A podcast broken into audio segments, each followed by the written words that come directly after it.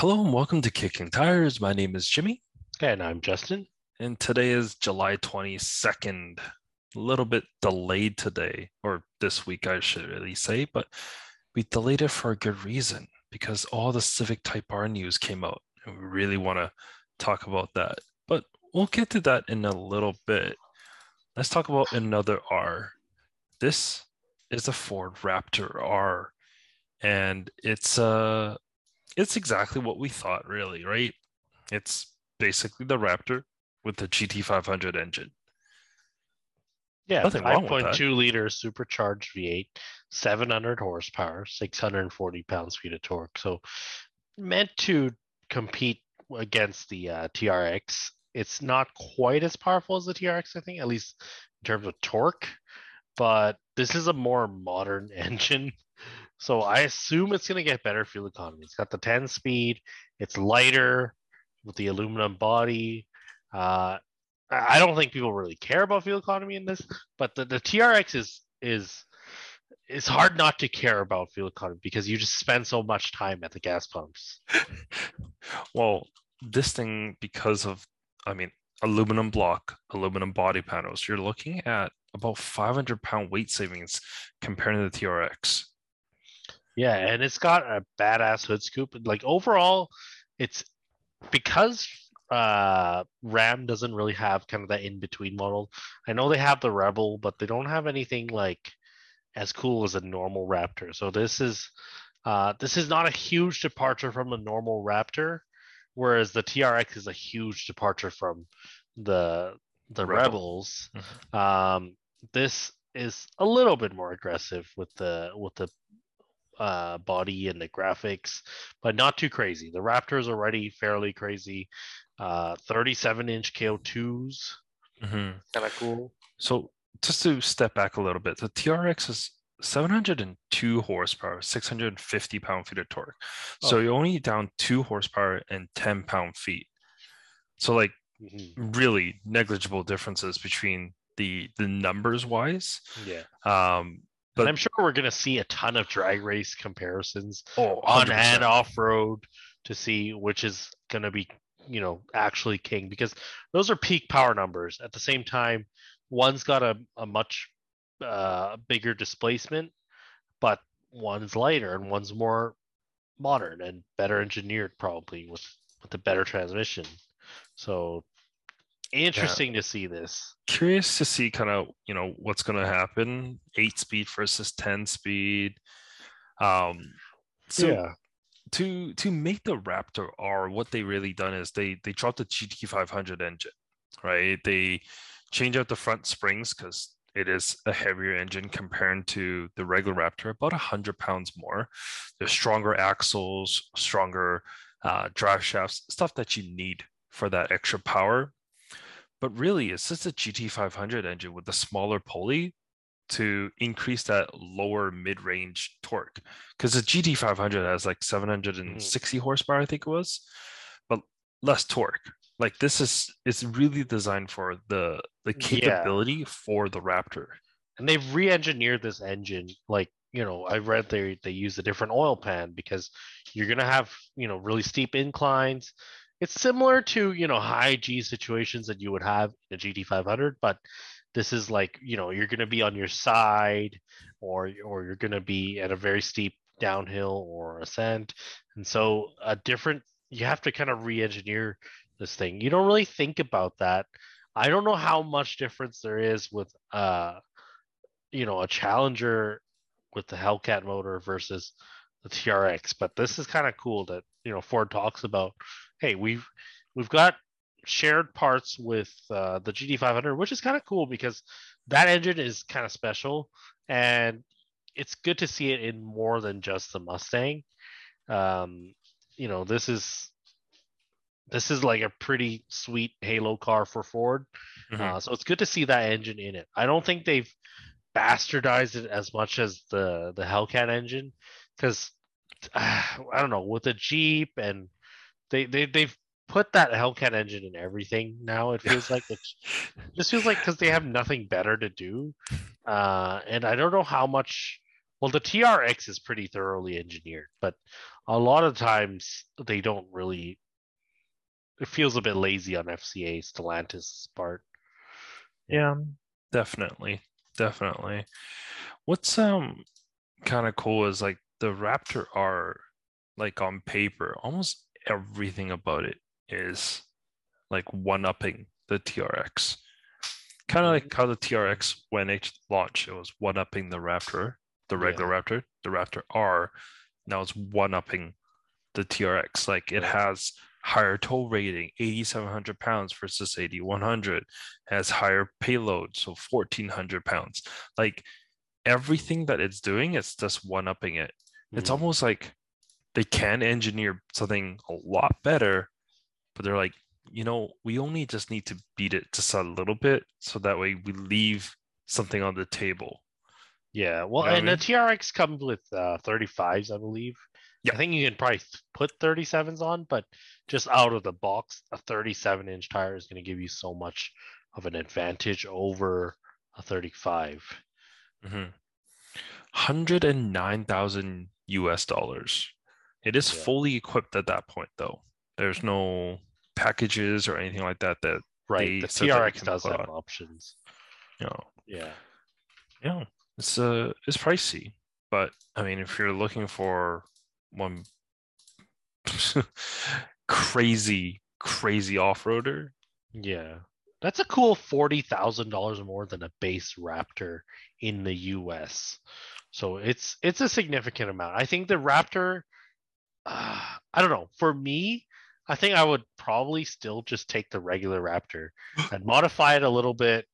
I don't care so much about the exhaust noise um, in this kind of application because you know the, the, what makes the Raptor special is the suspension, the look, and you're getting most of that in the regular Raptor.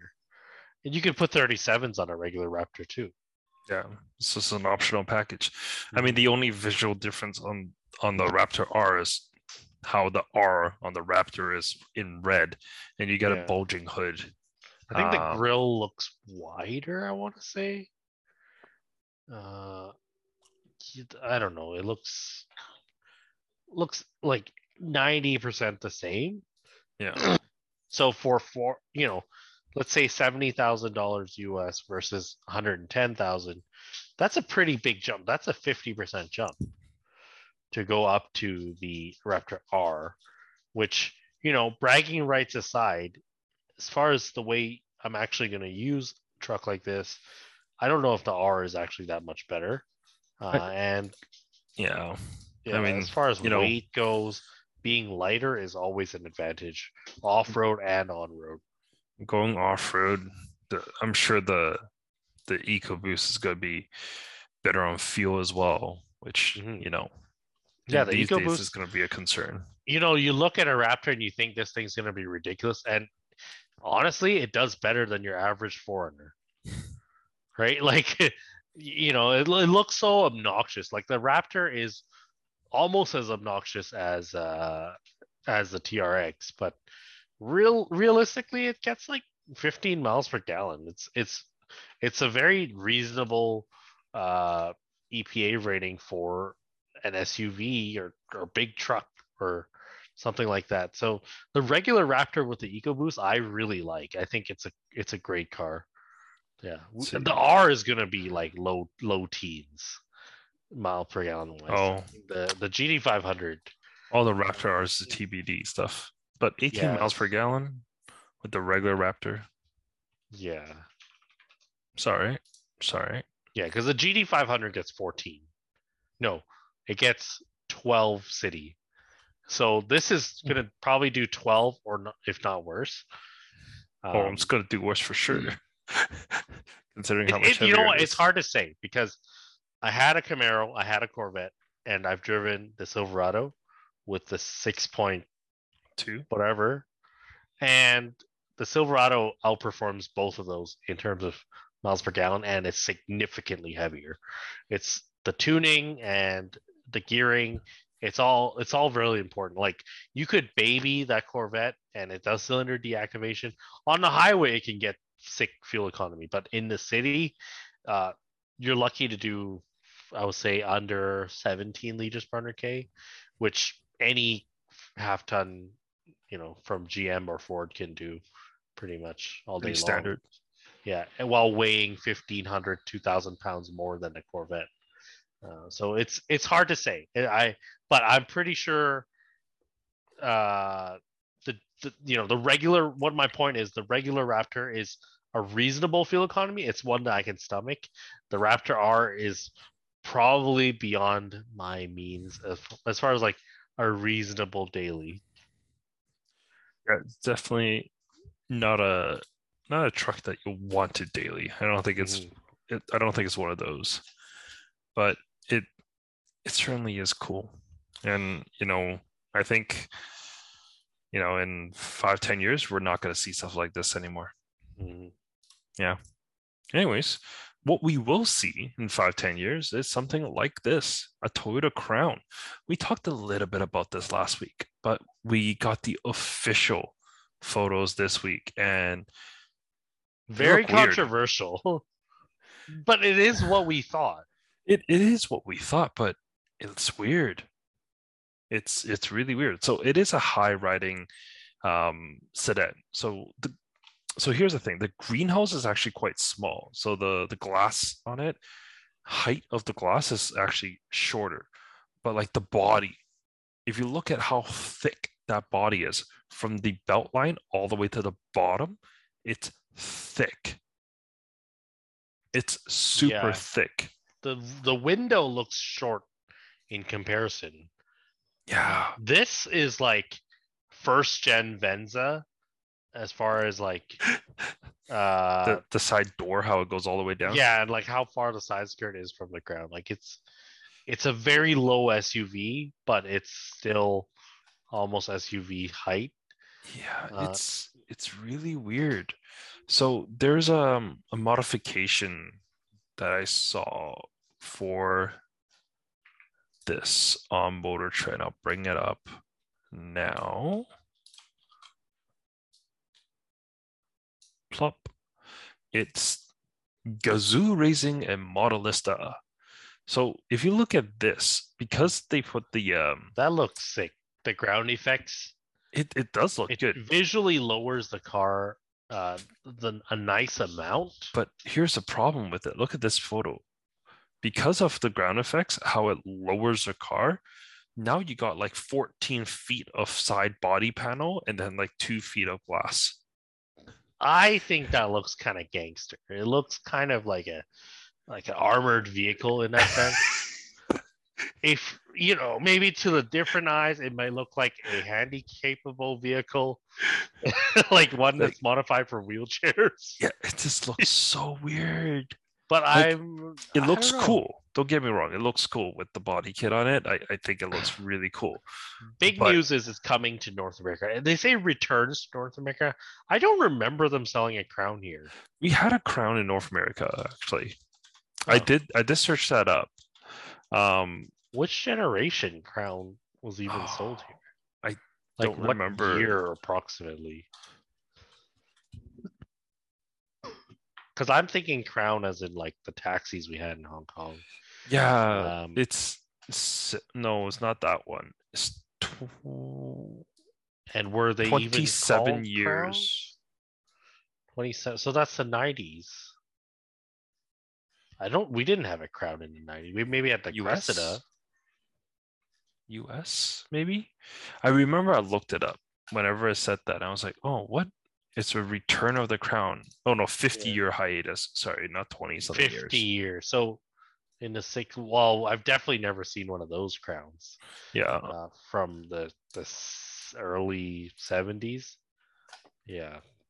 Yeah. I mean, maybe we had those, but yeah. It's not something that we remember. We weren't alive. The first two years, only the first two years were imported into the US. So 71, 72. Mm, there you Uh, go. So barely exists, and no one bought Japanese imports back then, Yeah. Definitely Uh, not. and I doubt that even includes Canada. So it is that weird hybrid SUV sedan thing. Uh, you know, got body cladding on the side. 2.4 turbo. That's what similar to what's in the NX and yeah. Uh, uh yeah, well, not yes and no. So it's a 2.4 turbo, which is in the NX, but this is the hybrid 2.4 turbo, which isn't available in the NX. You got oh, a 2.4 turbo in the RX. I so see. Two engine options. Uh, base is a two and a half liter hybrid, which is used in basically everything. That's going to be about 236 horsepower. The 2.4 turbo, that's only on the platinum trim, that makes 340 horsepower. Yeah. What's interesting about this is it's still the same like Toyota hybrid tech, where it's like engine at the front, you got a motor integrated in there, or multiple motors depending on the which one you get, and then you got a motor in the rear. The 2.4 turbo, the motor in the rear, it's always running, no matter what. So you always have power to the rear. It sends up to 70% of power to the front. Like that's kind of like normal um, and up to 80% to the rear. Nice. So standard it, 19 inch wheels, and then yeah. the platinum gets a 21 inch wheel. So these are SUV sized tires. They are SUV sized tires. I'm sure they're SUV like weighted tires as well because like this thing is going to be heavy. There's it, nothing that will really differentiate this weight wise from an NX or RX oh. like type of SUV. Yeah. You know it's it's interesting i it's a really interesting concept i don't know why toyota is doing this because they they have such success with their with their hybrid suvs that do they really need to well play with so you know, this is to replace the avalon right? The, that's the yeah. thing. The, the main thing is this is to replace the avalon.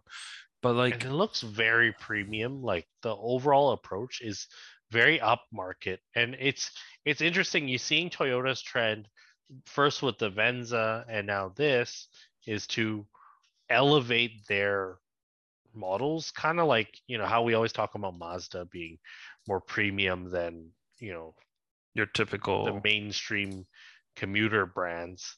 Yeah, it feels like Toyota's kind of doing that with these models, like the Venza and the Crown. Um, and to me, it it kind of feels like okay, someone who, like me, had a Prius in their twenties, you know, as their commuter car. Now I want to step up something a little bit more executive feeling, and this is kind of it. Now, the trunk is not a real hatchback; it's a very stubby, uh, very stubby uh, sedan style trunk which is kind of interesting. Well, what's weird is like the the the cutout Mm-hmm. where it looks like it should cut out, especially on that platinum model because it's blacked out. It looks like it's the full fascia that pops open, but it's not. It's only the center. Only the middle. It's very. It's more of like an SUV, and in terms of the length, it's more like a hatchback. You know, typically with a with a sedan, we we get a much longer rear overhang, but this trunk looks to me like it might be smaller than a Camry. It's hard to say. It looks like it goes fairly deep to that. Uh, yeah, considering like the luggage that they they they have showing here, it looks kind of normal-ish. Yeah. Um, but it has those stupid arms that come down that yeah, crush your cargo. Savers. Yeah. So interesting choices here and there. I I'm really curious who the target demographic is, and I think it is those weird old folks that I think it's it's it's for an older generation. It absolutely is. You know, it's to replace the Avalon. Who who you know who was young that, bought like the Avalon? Completely irrelevant too. Yeah. Like if they stop making the Avalon, then does those people would just buy something else? They'll buy it. They'll just buy it. Yes. Yeah, they'll buy a Lexus, they'll buy a Camry, they'll pay a little like buy a Venza. If it's an Avalon, it's like you pay a little bit more, you get the Lexus ES. You get a much better experience. Or if you just want a cheap boat, you get a Camry. Yeah, the funniest thing about Avalons is the what really differentiates an Avalon and a Camry is the back seat, and the back seat never gets used in an Avalon. Yeah, because it's one. It, you know, it's two, if not one, if the partner has passed away. So realistically, oh, no. it is. it's someone like a widow driving that car. The backseat will never be used. Like there, there's, yeah. Oh, jeez, you went there, eh? I went there. I, I think like okay, like grandparents that realistically want to take their kids out and stuff, they get minivans or like SUVs. Right. But the Avalon is is such a clumsy vehicle that I just I don't get the appeal and the sales figures don't really support its existence, I feel like. Yeah. I I honestly don't know why this this is coming because if we take a look at the other crowns that's available. So the crown that we're getting is the one here on the far left hand side if you're watching this on YouTube, but it's just like the SUV sedan. But they also have Crown Sport Style, which is like a smaller SUV. Kind of looks like a Taycan Cross Turismo thing. It, but it's it's a lot smaller. Smaller, yeah. Um, but they have a regular sedan, and then an estate. So they have a wagon, a sedan, a small SUV, and we get the ginormous sedan. Four flavors of Crown, and they think we want the sedan. No, but... not the regular sedan, because the regular sedan actually looks really cool. We we're getting the ugly lifted sedan. Okay, because Americans like SUVs, but we already have enough SUVs in our lineup. Yeah, but the other ones look so much better. Like this yeah. hot hatch, small SUV looking one, that looks sweet. Yeah. I mean, these are concepts at the moment because the the windows are all blacked out. You don't see a thing. Um, they could drastically change, but the Crown sedan just looks like, you know, a a, a more upscale like a version proper, of the Mirai. It's a proper evolution of the Crown, like the Crown nameplate. Yeah, because the Crown is more comparable to like the GS, right? Like that mm. we had here. Uh, I don't even know if the GS exists anymore as well. Oh, it still but, does. Just no one buys them. I I never understood that car either. It's another one of these cars that are really not on my radar.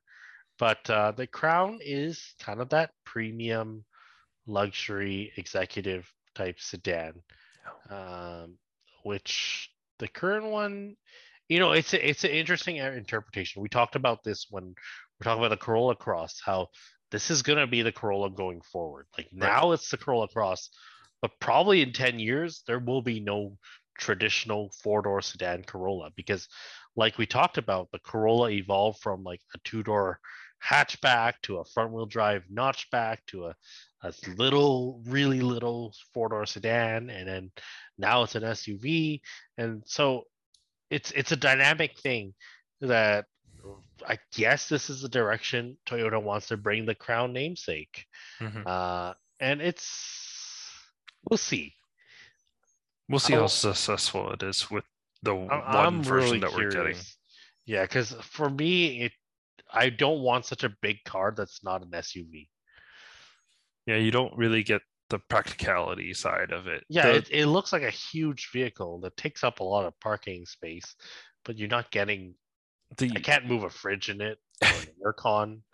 Like the only real advantage here is you're getting the traditional shape, but you're mm-hmm. sitting higher up.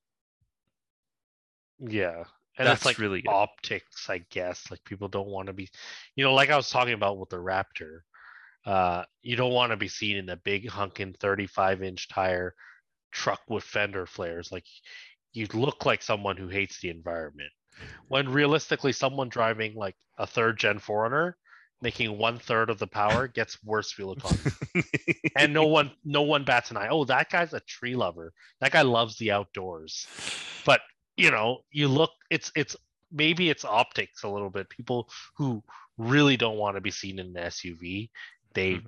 would take something like this, which gives you some of the SUV flavor, uh, but not uh, the guilt, I guess, associated with it for some people. I don't know. No, that totally makes sense. That totally makes sense.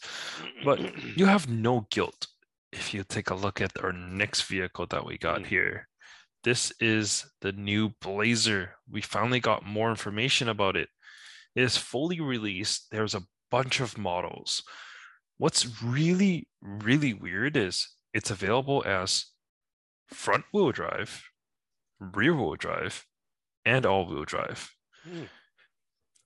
I think this is the first, okay, maybe not the first vehicle ever, but first vehicle, like a vehicle in a long while that offers all three types of yeah. project.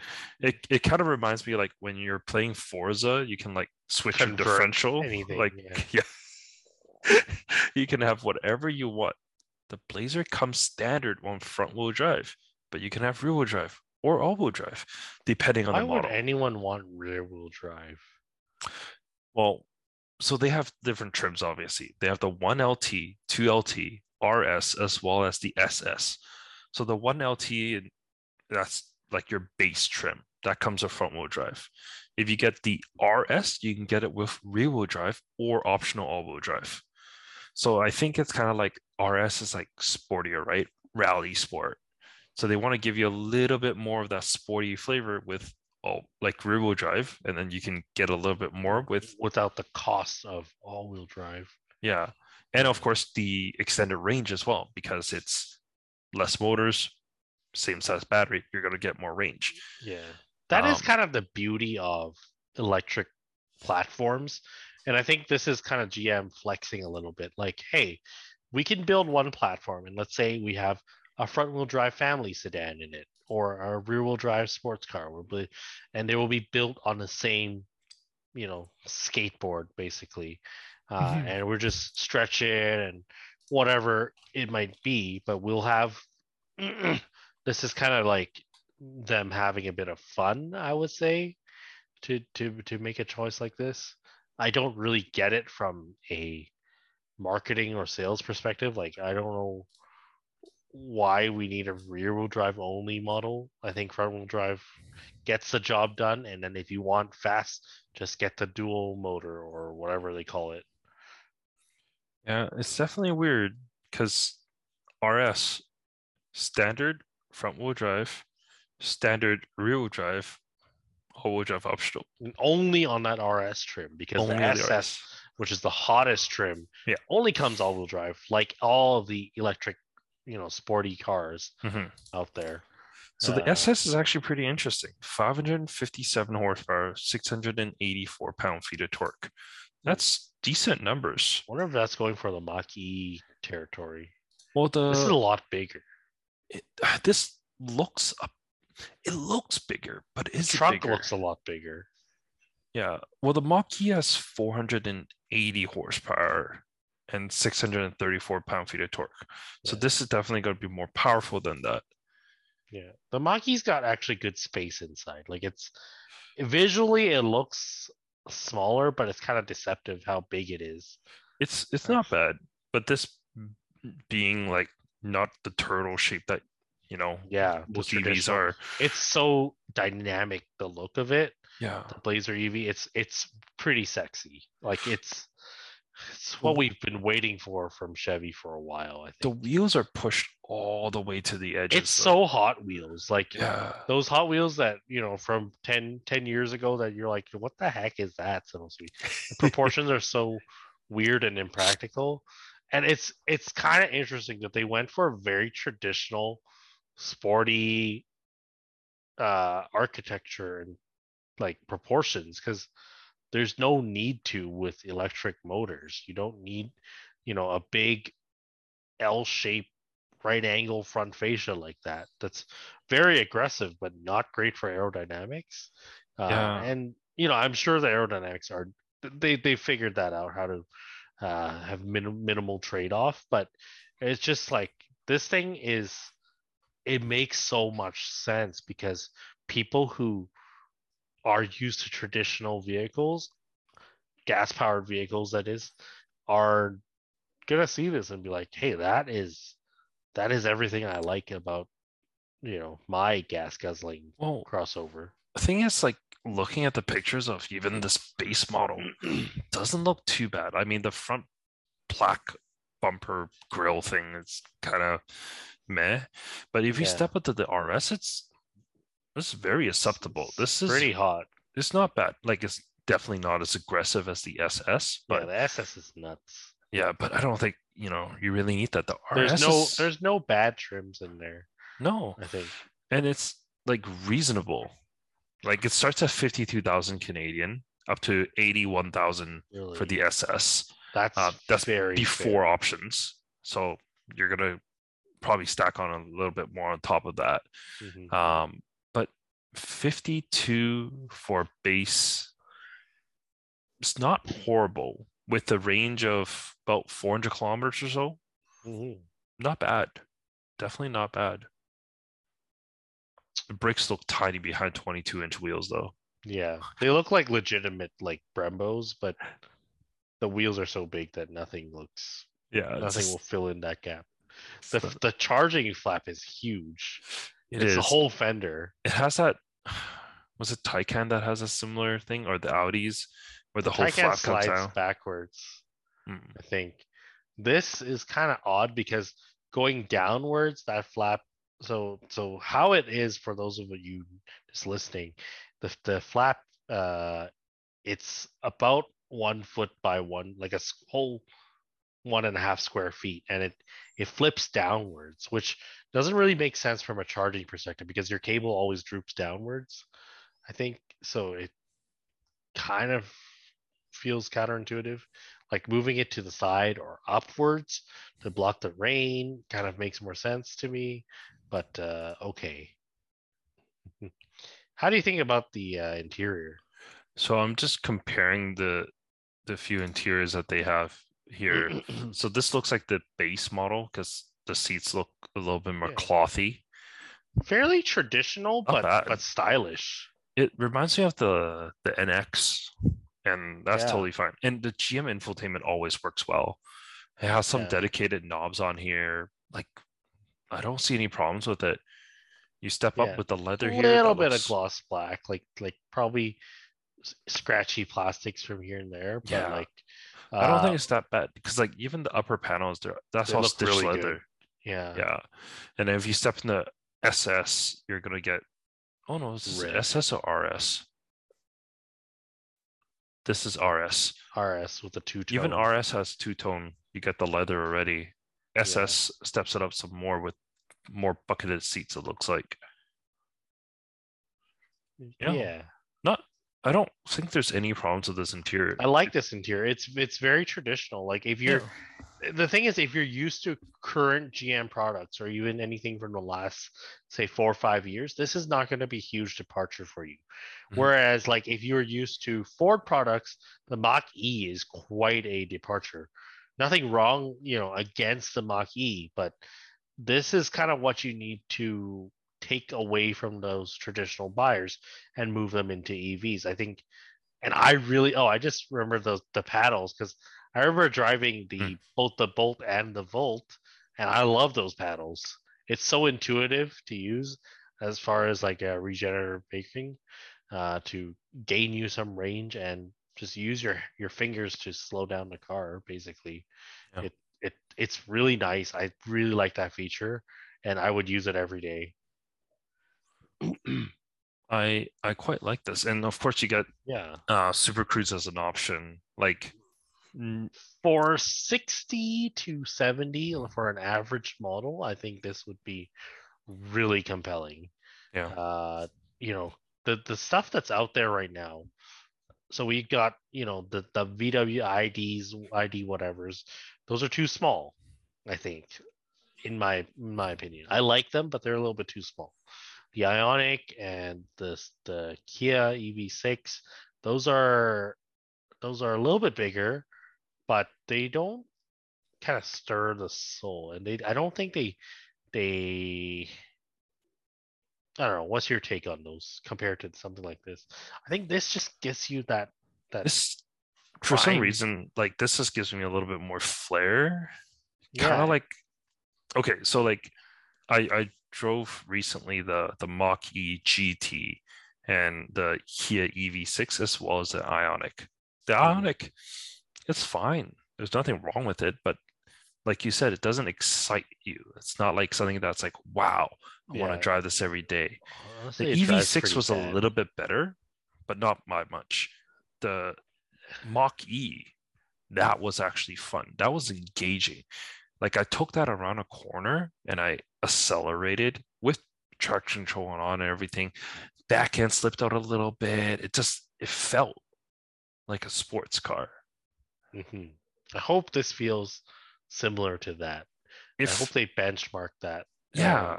if if they are able to do that, it would definitely make the yeah, neither the, the Ioniq or the EV6 really inspire me, and I feel like they're they're very much cars that you you end up explaining yourself to people. I, I think they're very much that type of vehicle that it's, you just have to tell people, hey, this is why I bought it. This is the value you're getting with this car. It, Whereas you see something like this SS and you're like, yeah, that's I want that. I think and, the the Hyundai, it, it's it's Hyundai. It's like it's like it's hundred percent exactly what you expect from that brand. Yes, right? it's very like, practical. It's your typical Hyundai brand. It's very much an appliance, the Ioniq. Yeah. I think is how I would put it. It's nothing wrong with an appliance. An appliance is great, but there's just nothing more that doesn't give yeah, you because you, you need to get people excited. I think that's the beauty of Tesla is that so many people were infatuated with the idea of owning a Tesla. I don't think people are infatuated with an Ioniq, and that's perfectly fine. Yeah. It's a lot less douchebaggery associated with owning an Ioniq. Uh, y- your whole life does not revolve around you owning an Ioniq, but I don't think it does with the Blazer either. Like no, the Blazer is low key enough that you know it. You're not you're not that special. Like you don't think, but the car is is kind of nice. Like yeah, yeah. I'm, I can not wait ex- to see this. I'm excited for this. I really am but especially the SS. I think for 80, that is kind of the right price point nowadays for this type of vehicle. Yeah, definitely. Let's move on from that to the topic that we should talk about. The one that everyone's here. the most excited about. Ah, the FL5, the 2023 Honda Civic Type R. So, okay, there's no specs for this vehicle. Let me just say that first. They have said that it's going to be the most powerful Civic Type R ever. So it's going to have more than 302 horsepower, whatever it was. Mm-hmm. Um, it's based on the 11th generation Civic, so it's a lot more subdued than the old one. But let's let's dive into it. Let's let's go over like looks first. Here's here's my take on it. You know, if you say that this is like you know if you bring this up to someone that doesn't know cars would they feel like this is anything special? I don't think so but that's good. It kind of resonates back to how like the integra eighth, or the ek type r. Yeah the eighth even the eighth gen um fd2 fd2 like it's yes it's special but to a regular person, it doesn't look all that special. it doesn't have like big vents on the front to tell you that it's a racing car. And that's the thing. Type R R never really stood for like you look at NSXR, you know, that is the the most R of all the R's. And that that R is not that insane. Like it I think one of them had that that that whale snorkel on the roof. Mm, yep, yep. Um, that intake. But overall, you look at you know a normal NSXR and it's just got a black roof, black mirrors, black spoiler. You know, it's nothing that crazy. Whoa, whoa, whoa, and... whoa! You forgot. It has a mesh gear shift boot to save weight. Do you remember that? You remember that? The the type the the the Type R NSX shift boot was made from this mesh so that it would save more weight comparing to the regular shift boot. Oh, like the fabric. Yeah. but yeah, it's so Civic Type R the new one, styling wise, it is more subtle than the old one. Uh, I really like it from the front. That's why it's my picture this week because I think they really nailed it with the wide body. I think the bumper accent that's kind of like at a right angle at the corners really stretches out how and really exaggerates how wide this front fender treatment is uh, over the regular Civic. I think they nailed it with the front bumper. I think because I think the normal Civic it just looks drowsy a little bit. Uh, the hood scoop is not much of a scoop at all. It's just a hood slit. Um, well, it's a extraction port this time rather than an intake. mm-hmm. And I noticed where they put it relative to the engine is right above the turbo where it gets the hottest, yep. right above the exhaust manifold, if you can call it that. But downpipe, turbo, uh, that's right where it is. Makes a lot of sense. and it, it's subtle. Uh, you know, no kind of dip into the hood or anything. It's it's kind of conservative. Black mirrors, uh, much wider rear as well, but they've actually changed the doors, which is, I think that is a huge investment that is going to pay off because that's one of the ugliest things about the FK8, the 10th gen Civic, the outgoing Civic Type R, is that they didn't they cheaped out on the door, so they gave it a wide body. They cut out the fenders a little bit bigger, and they slapped on plastic fender flares, uh, and because they just didn't feel like it, the door is like a regular door, and it's it just it's this hard edge. Yeah, there's it. There's a line that just is very un, visually unappealing with the the front edge of the fender flare and the door. It just very sudden and just looks cheap. It's it's not graceful at all, and people have grown to accept it. Some people have gone and quote unquote fixed it by adding a piece of trim to finish that line. Yeah, it's but, a super common piece. Yeah, but the FL5 has fixed that by putting investing in a proper wide body where you have wider sheet metal over the wheels, wheel arches, and you have a wider door curve so that the the door actually flares out to meet with the the, defender arch uh, in a smooth, you know, elegant and sexy way.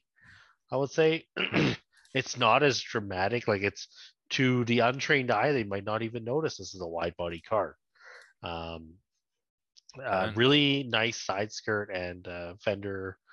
I guess another extraction vent on the front. Uh, carry over from the FK8 in a sense, with the side skirt.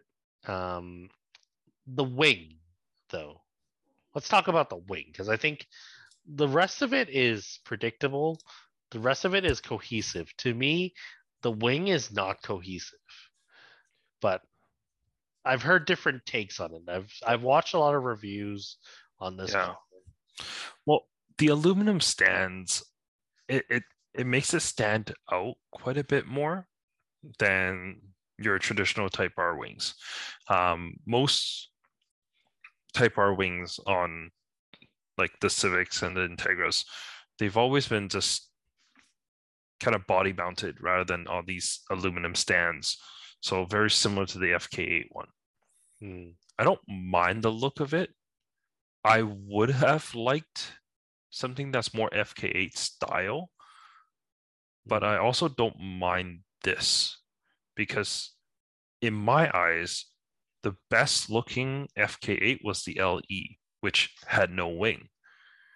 So like if it was up to me, what I would do is I would take that trunk lid off and put a regular Civic hatch trunk lid on it anyways. Like that's the that's the style I would like personally. Mm. Because I like the standard trunk lid more. But even the standard like Civic hatch, you can get a wing for that. And it's very similar in its placement. So I don't know if it's like the same holes. Yeah. So my gripe with this wing, I think it looks okay. My favorite wing is the Voltex wing on the FK8s. I like the kind of all out look that it gives, but from a factory wing perspective, mm. I wanted to see something because I don't like how the normal Civic hatchback looks anymore. I think it looks kind of like it's wearing a backpack, like it looks hunched over a little bit. Mm. And a body colored wing molded to kind of draw away from those lines, I think would have been perfect.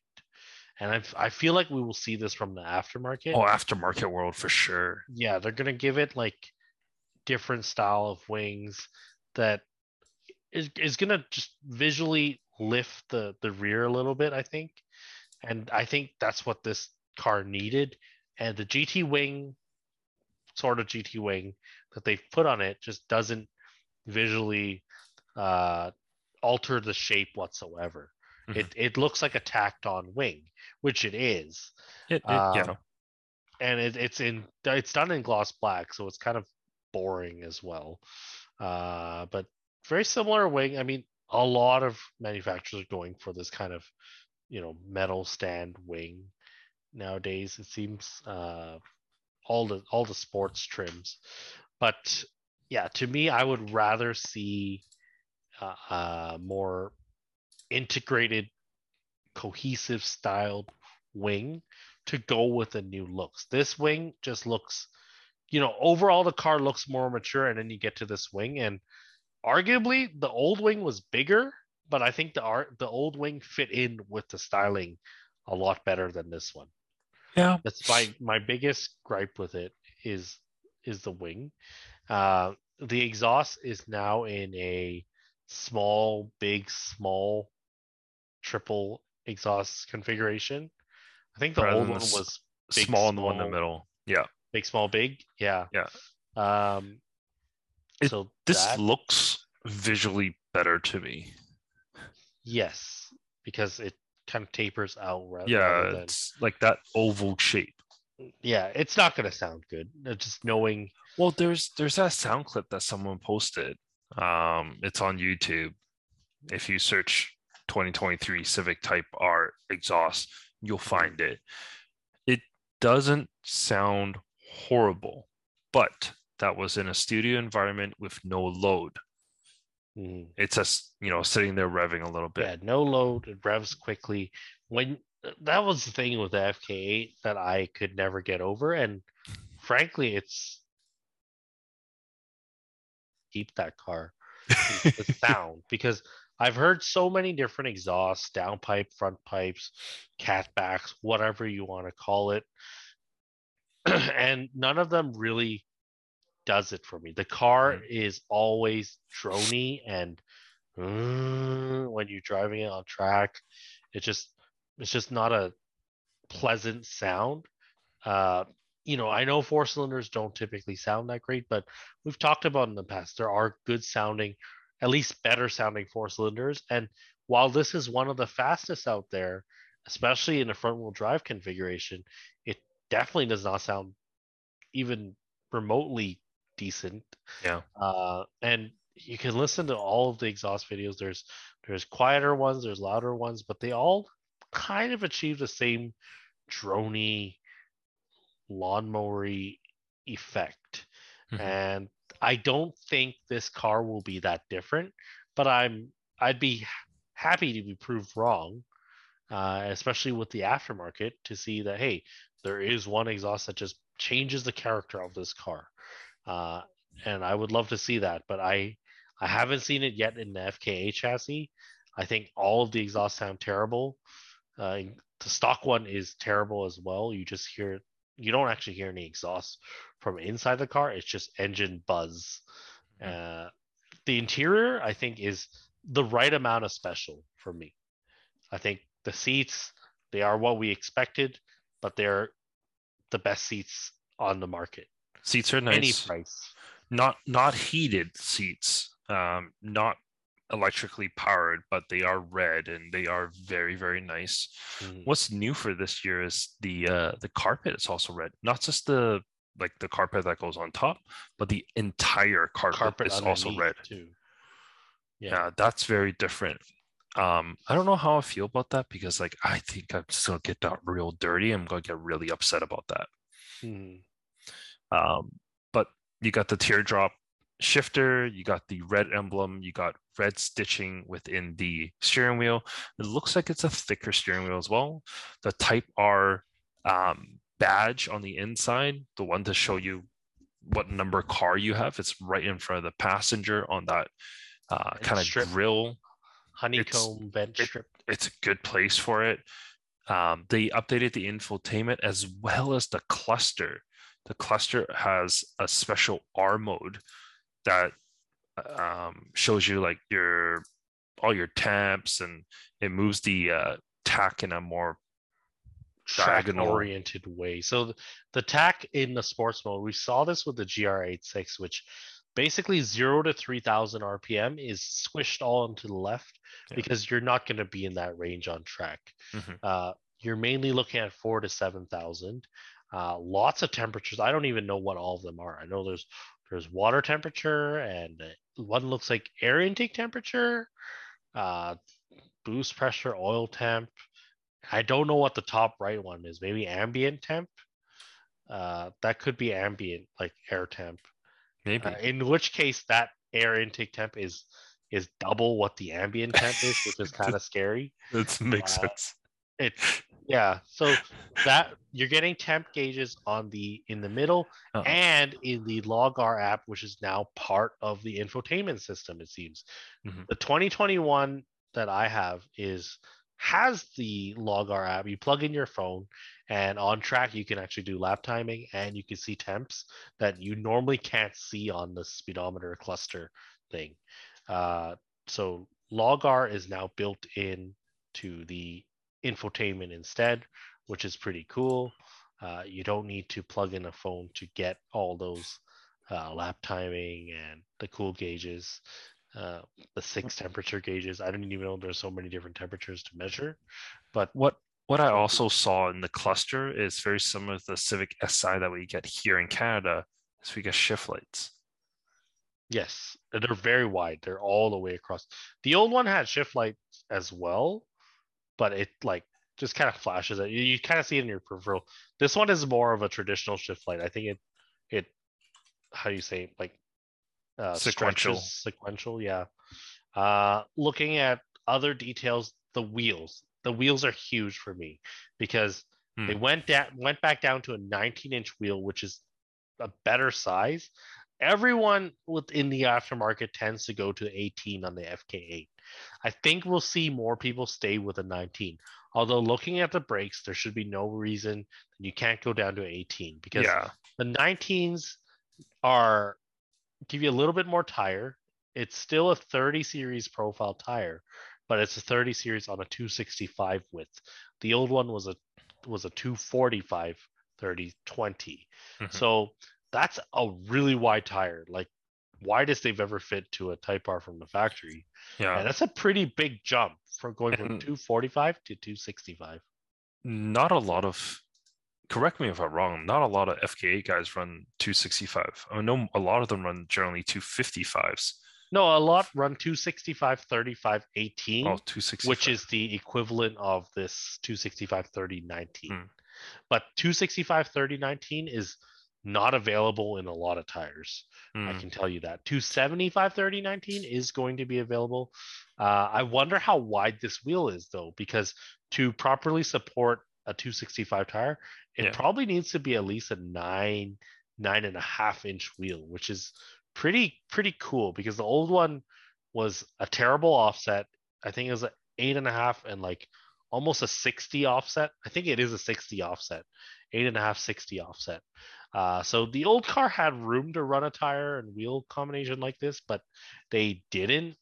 Uh, this one looks like there's still room to go wider though. Mm-hmm. It looks like a 285 square would be very possible on this kind of setup or with the room that the fenders have allowed. So that's kind of exciting. Is well, I mean, know, the the tire that it comes with, they're Pilot Sport 4Ss now. Mm-hmm. So that's going to be a lot more grip for you as well. And well, the old one actually came with Sport Contact sixes, which are actually decent tires, but everyone rags on them for some reason hmm. because they're actually they test really well. Hmm. Uh, PS4S are you know newer tire, but PS4S don't actually test better than the Sport Contact sevens, oh, which okay. are actually a more aggressive tire. So PS4S is I think a 320 tread wear, and the Sport Contact sevens are under 300. They start with a two. The PS4S was on the the special edition, the yellow ones. No, those are cup twos. Oh, they put cup twos on those. Oh, I thought twos, they put which are 4Ss. horrendous in the rain, as we learned this weekend. Maybe we'll talk about that later. But uh, cup twos are some of the worst rain tires you can get. I don't even like them in the dry, frankly. But the PS4S is uh, a kind of a more mixed use summer tire that makes sense on a car like this with power like this. We don't know the exact oh. power, but Euro and Japanese FK8's got like 320 horse, and this should be more than that. So we can expect like what 330, 340 horse. 325. Yeah, but one major thing which I'm really curious about is cooling because I I took the FK8 to mission and I maxed out that temp gauge real quick. Like driving on street tires, stock tune, and I max out the temp gauge. So that to me was also a red flag on why this car maybe is not what it's hyped up to be. The Type R, the racing model, I guess what the R stands for, just you can't race anyone for very long because it's good for maybe three laps before your temps start creeping up. And that's that's a problem. The LogR app showed it you you're exceeding 120 Celsius after three to four laps at Mission, at at Vancouver Island, at Area 27. On a hot summer track day, it will not stand up. Now, I'm really curious if they fix that with this new one because giving it more power is great and all for selling cars and testing well, giving you zero to 60 numbers, quarter mile times. But in the real world, if I want to enjoy this car, I need to know that it's not going to blow up on me.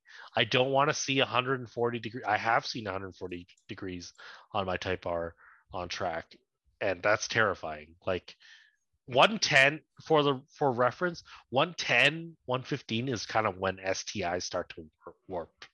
Like you, the Type R can take uh, a surprising amount of abuse, but you don't want to stay up there for very long. Your oil cannot stay up there for very long. Uh, so that is one of my biggest concerns with this upcoming model is have they addressed the cooling issues, mm-hmm. which you don't have on the street, but it's one of my big concerns being a kind of a former Type R owner.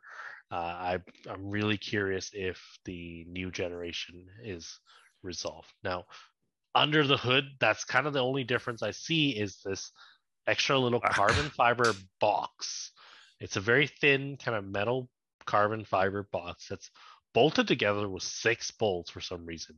So it's really heavy duty because, uh, but we it's a mystery as to what it is. It yeah. sits right on top of the turbo, right on top of the intake. We don't really know what it does. Maybe it's for sound.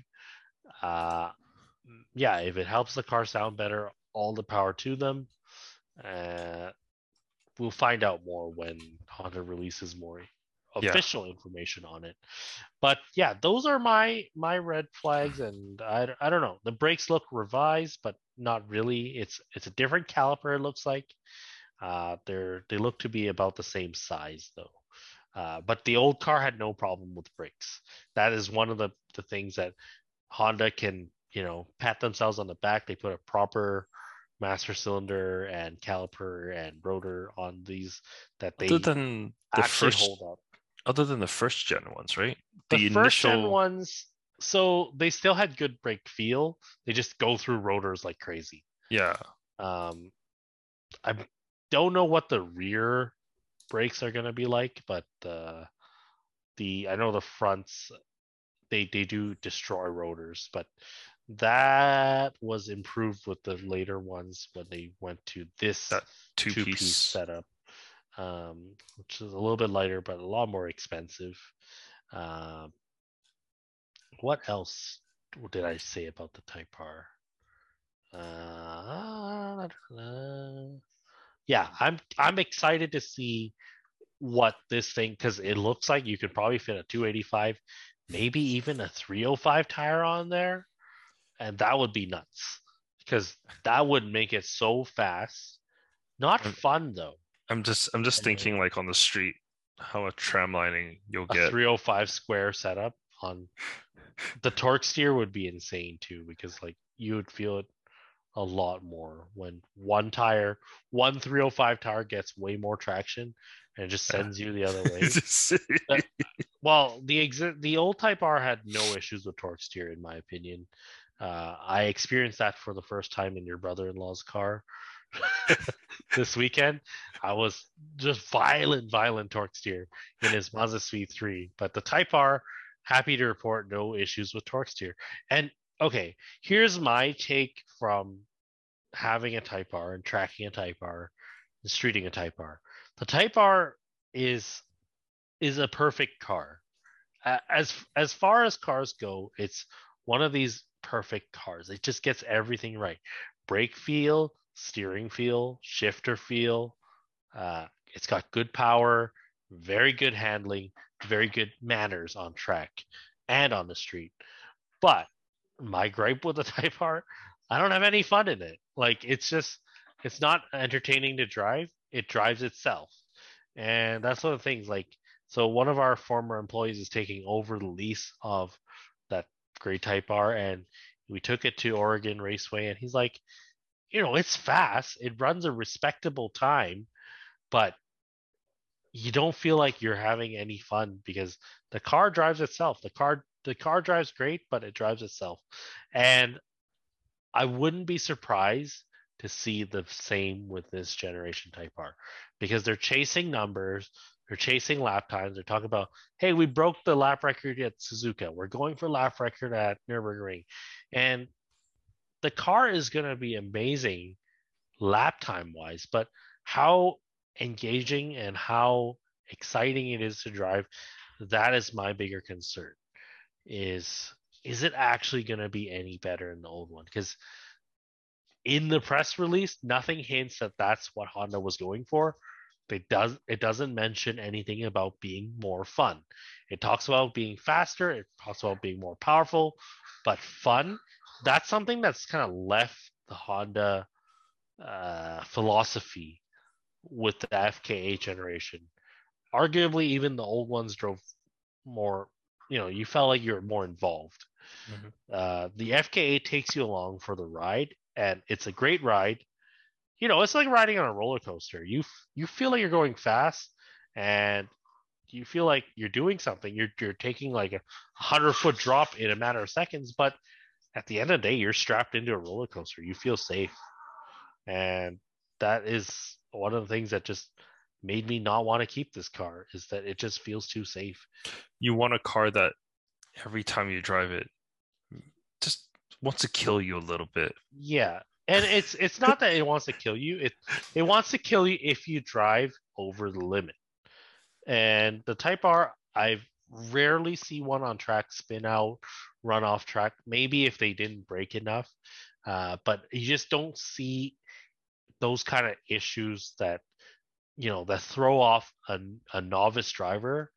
It's a very novice friendly car, but are you actually building any skill with a car like this? Because it just it's the car taking you for a ride, not the other way around. Uh, that is what I need to you know kind of review with a new car you need to drive it on track you need to see what it's like at the limit and with the wider tires i think it might actually help uh, as far as like being a little bit more snappy mm-hmm. because you have more front grip and you know that's the thing with the old EKs, EGs, DC2s. Those cars would would bite you. If like they handle well, but if you if you trail brake a little bit too aggressively, that back end is getting light. That is not a thing with the FK8. The back end stays so planted. You could Scandinavian flick it and you can't get the back to come come around with and and that's the thing is you're not getting to drive it. It drives more like an all-wheel drive car in that sense, but it's just I want to see fun. I want Type R to stand for fun and I'm not sure I'm gonna get it from this car. You want to type F. Yeah, but none of that matters because everyone is going to buy these and be, oh, they're not going to depreciate. It's it's a great investment, but I'm not about that life. Cars are meant to be driven. Cars are meant to be enjoyed, have fun in. You don't treat it like an investment. There's better investments out there, as we always say on this show. Oh, yeah. something that I did see. Um, I was checking out Instagram and whatnot um, the press cars that was launched in California, all Japan built. They looked at the VIN. I don't know if you saw they that. killed off the UK factory, uh, I believe. So, yeah, Japanese built. UK, honestly, UK Type R is awful. The FK8s, reliability wise, build quality wise, one of the worst cars on the market. I would say. It's just it's you know the Land Rover employees were moving over. The crazy thing is, uh, I think what the Canadian uh, sedans were built here, and then the the hatchbacks and the Type R's are all built in the UK. And when you take off a door, you can tell like this is a UK built car, this is a Canadian built hmm. car. Interesting. Uh, yeah. I think that's really it. You want to talk about your track experience? Yeah, I mean, Jimmy and I were out at the track this Sunday, uh, I was July 17th. I was in the rain, standing out. He was standing out in the rain taking pictures. Forgot to bring his helmet. I don't know why. I, I chose out for a ride. I chose not to bring it because I was like, like, well, yeah. what were you gonna do for the second half of the day? But well, it was a super wet track day. Yeah. Uh, good wet track day is a good learning experience because it does punish a lot of bad drivers. I saw people ending up in the grass. I saw people no no major incidents, but I saw a lot of people spinning out, getting black flag for drifting and stuff like that. I took it really easy. I took the GT4 out on the Cup 2s, completely useless. No no fun at all because not you, you turn nothing happens you brake nothing happens. You can't even accelerate in a straight line it's just skipping everywhere. So not that great in the GT4 i just mainly went there instructed took some students around probably took four or five students out um, just talked to them basically out on track. And yeah that's kind of the whole idea. I don't really you're not going to set a lap time i don't even want to try to set a lap time in the rain but yeah, the Cup twos really disappointing. I drove your brother-in-law's Mazda Speed uh, on Yokohama Flevas V701s. I love those. Like they're so stable. That car was so controllable. Uh, really awesome tire. Like it was an awesome day if you had a 300 treadwear or above tire, and I did not. Um, so yeah, it's good should, first time out for him. Should have so should have switched to intermediates or wets. Yeah, like like like it's a F one race. Yeah. I can't afford a second set of tires right now. You know what I should have done? I should have brought my winters. Oh, that would have been. I got Michelin PA fives, which are like a sporty winter tire. But they came with the fun. Advan wheels, so I, if I put my stock wheels on with the winters, they would have done better because those are actually really good uh, like high performance winters that handle good uh, and actually evacuate water. Because yeah, there were times when I was just staring at a wall, ABS going off. I'm like, I don't know if I'm gonna make it through this, and it's just terrible. I got passed by everyone, and I, bad times. Um, watching it trackside, I mean, every, there was a lot of cars going at it. There's a a couple of Supras that was just ridiculously fast. Uh, that 992 GT3, GT3 yeah, that guy was quick. Like mm-hmm. how he was going through some of those corners, I was like, hmm, he's a lot faster than I thought. But the star of that day, I think you know him, um, is the MX5 RF. Oh, he has an overdrive uh, license plate Jeff, frame. Yeah. So I'm sure he's you know super him. fast in the rain. Ridiculous. Like he was in in the first two sessions, he was in Group A. He was right behind a Porsche GT3 on the street. The the GT3 would leave him for dead. He was nowhere, but I sat at turn 14, so almost nearing the end of the track. At the beginning of the track, that's where the longest straight is. He'll just he'll just be gone because you know little MX5 can't keep up with the GT3. But where I was, he was always right next to him, and he got blue, and the GT3 got blue flagged to let uh, the little MX5 go. Hmm.